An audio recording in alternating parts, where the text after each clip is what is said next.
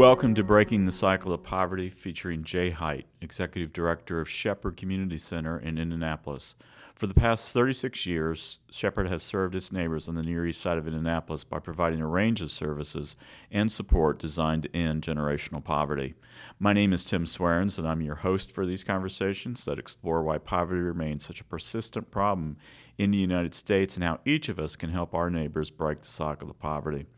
Today's episode explores a surge in violent crime that we've witnessed in cities across the nation, including Indianapolis, in recent years. Jay, let's jump right into this topic. You've been witness to the aftermath of far too much violent crime on the east side of Indianapolis. What have you learned about the factors that drive so much crime in our city? Yeah, I think here's the question: Is it the crime is is is the driver, or is it the lagging indicator of something else? We see the same thing with suicides have increased, uh, abuse of alcohol, of drugs and so, you know, it's sort of the chicken and the egg. Mm-hmm. My contention is this it's hopelessness.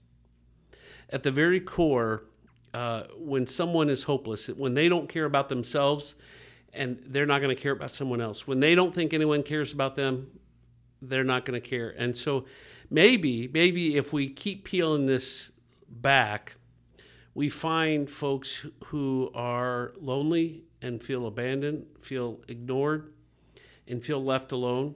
Uh, you know, Tim, we just in recent weeks had our third mass shooting, and it's that same age group of 18 to 22. And you know, I I'm not a psychologist, psychiatrist. I um, I'm just someone who lives with the neighbors, and I think as I hear from them, I, I really think it's this sense that of loneliness that leads to a hopelessness and um, and so then out of that becomes this high risk uh, lifestyle, these decisions, and uh, you know why do uh, and I'm not going to get into a Second Amendment conversation, but what I'm saying is why does a 22 year old want to have an automatic rifle?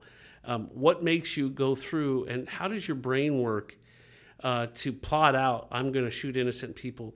Yes. I, I, think uh, it's hate, but it's hate as much of yourself as it is to others. And so I, I really, th- uh, and as I've said to the mayor, I've said to others, we're not going to police our way out of this.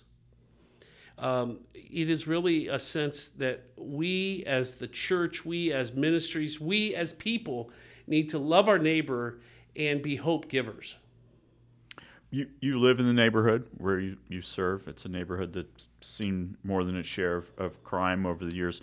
What do you tell to, to people who may be afraid to, to come to the Near East Side to serve uh, because they see the nightly news? Yeah, well, one of the things when you see the nightly news and you hear, they like to say, well, another, and I've heard this multiple times, another homicide in the Near East Side. Well, first of all, the Near East Side's a big place, but uh, crime is not random generally it's folks doing bad things and bad things happen. Not that they deserve it, that's not it at all. But when you're in a high risk lifestyle and you're making very questionable choices, you put yourself into situations where bad things can happen. Uh, you know, the thing that our parents told us, and that I, they've, uh, folks here have heard me say, nothing good happens after 11 o'clock. And yes. that's true. And um, I, I want for us to, uh, understand that there are great things in my neighborhood. There are great people, and there are so many good things happening. Yes, there's a lot of hopelessness, and yes, there's a lot of violence, um, but we're going to love our way out of it, not police our way out of it. And I am thankful that we are served by the Indianapolis Marion County uh, Police Department. They do a great job. Our Sheriff's Department does a great job. We're served by some of the best, and uh, it's not their issue. I think they tend to get blamed.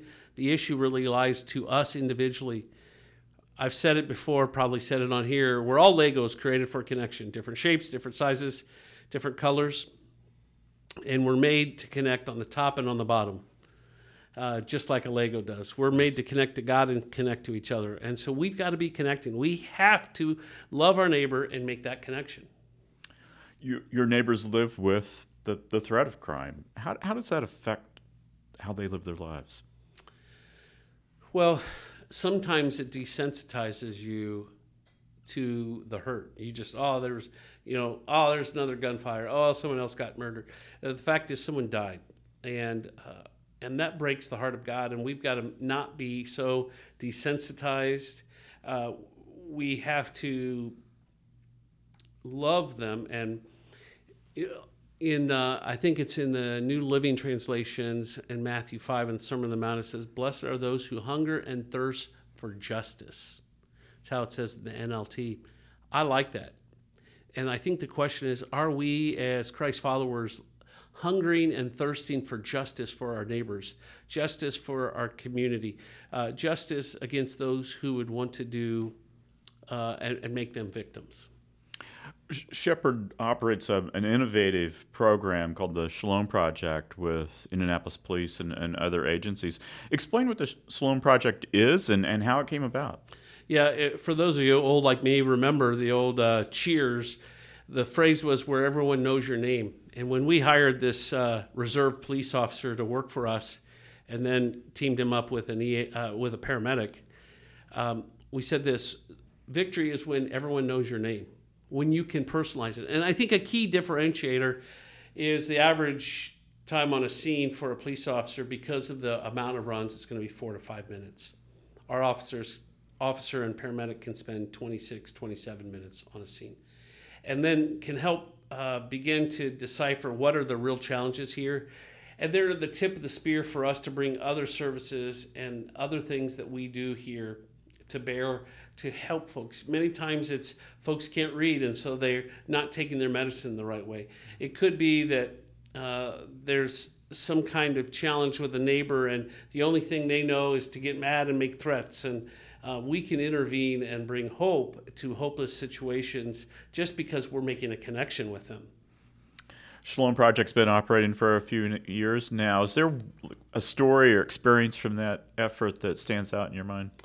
Well, I think there are several, and we're really excited. We're working through a grant from the Glick Foundation, and a professor from IUPUI is actually doing um, research to see the effectiveness of this program.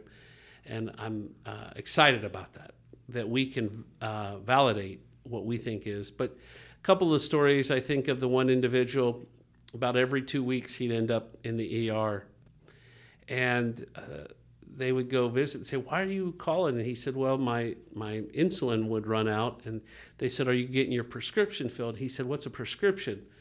And so they said, "Do you when you leave the hospital, you got?" And he had a stack of prescriptions, but he didn't know what he couldn't read them. Had no idea what that was. No one had ever explained to him what a prescription was, and so he. Uh, we were able to take him to a pharmacy, show up because what happens is he would use however much insulin he had from his uh, visit to the hospital, he would use that up and then he would wait until he got too sick and call 911. We had one individual who was calling uh, 911. He averaged in a year, every 22 hours, some parts of a month and a half he had spent incarcerated. So you can imagine how often he's calling 911. And uh, people had actually put him into an apartment, um, and they couldn't understand why he wouldn't stay in the apartment. And uh, and finally, in a conversation with our team, they recognized that he had dementia, but no, no one was catching that. And he's now in a care facility where he is getting meals, he's getting medicine, and he's safe. He's, he's, it's, it's a lockdown facility um, so that he doesn't get hurt. Uh, he was out in the streets where it wasn't safe. I think of another with Richard Reeves, and um, Richard is now deceased, passed away this past year. But his end of his life was much different than the beginning of his life. And uh, we were able to, uh, the team and others were able to intervene, give him hope with his wife as well. Uh, when he would go try to buy alcohol, they had gone all to the places around there and said, "Don't sell him alcohol; it's going to kill him." And so he'd go in and he, he'd get so mad because our team had gone in and said, "I'm not allowed to sell you alcohol." but he sobered up. And there were times where he still had that struggle and, until he died. He, he fought that addiction, but his, his end of his life was different. His, uh, he and his wife's relationship was different. So I, I see some of those. I, I also see those situations where our officer maybe has to arrest someone, but he's been able to say, hey, here's my card. When you get out, I run a Celebrate Recovery program. I can help you. Yeah, that's great. Great. Um, you mentioned earlier the loss of hope, the hopelessness that so many people are, are dealing with. How do we begin to rebuild hope in, in people's lives and in our neighborhoods? Connecting. Jesus commanded us to love our neighbor. To love our neighbor, we have to know their name, we have to know what they look like, and we have to purposely connect. And I, I think in that Sermon on the Mount, when he says to hunger and thirst for, for justice, hunger and thirst for righteousness, maybe what that means is if I'm going to have justice for my neighbors, I need to spend more time listening to them and their story and getting to know them, and then helping understand. Because I can fight for justice when I know your story. Yeah. How should Christians respond to the, the reality of violent crime? How do we bring peace and hope into a conversation so often centered on fear? We need to be present. We need to be in those arenas because there's plenty of darkness.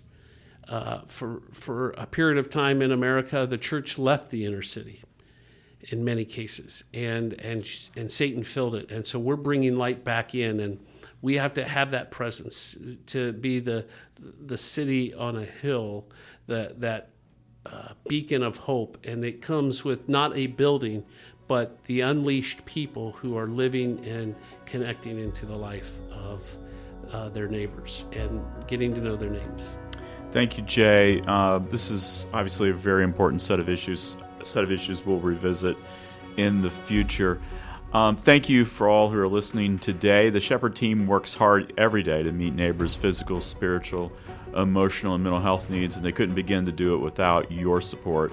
To learn more about how you can assist those efforts, please visit shepherdcommunity.org. Thank you again for listening.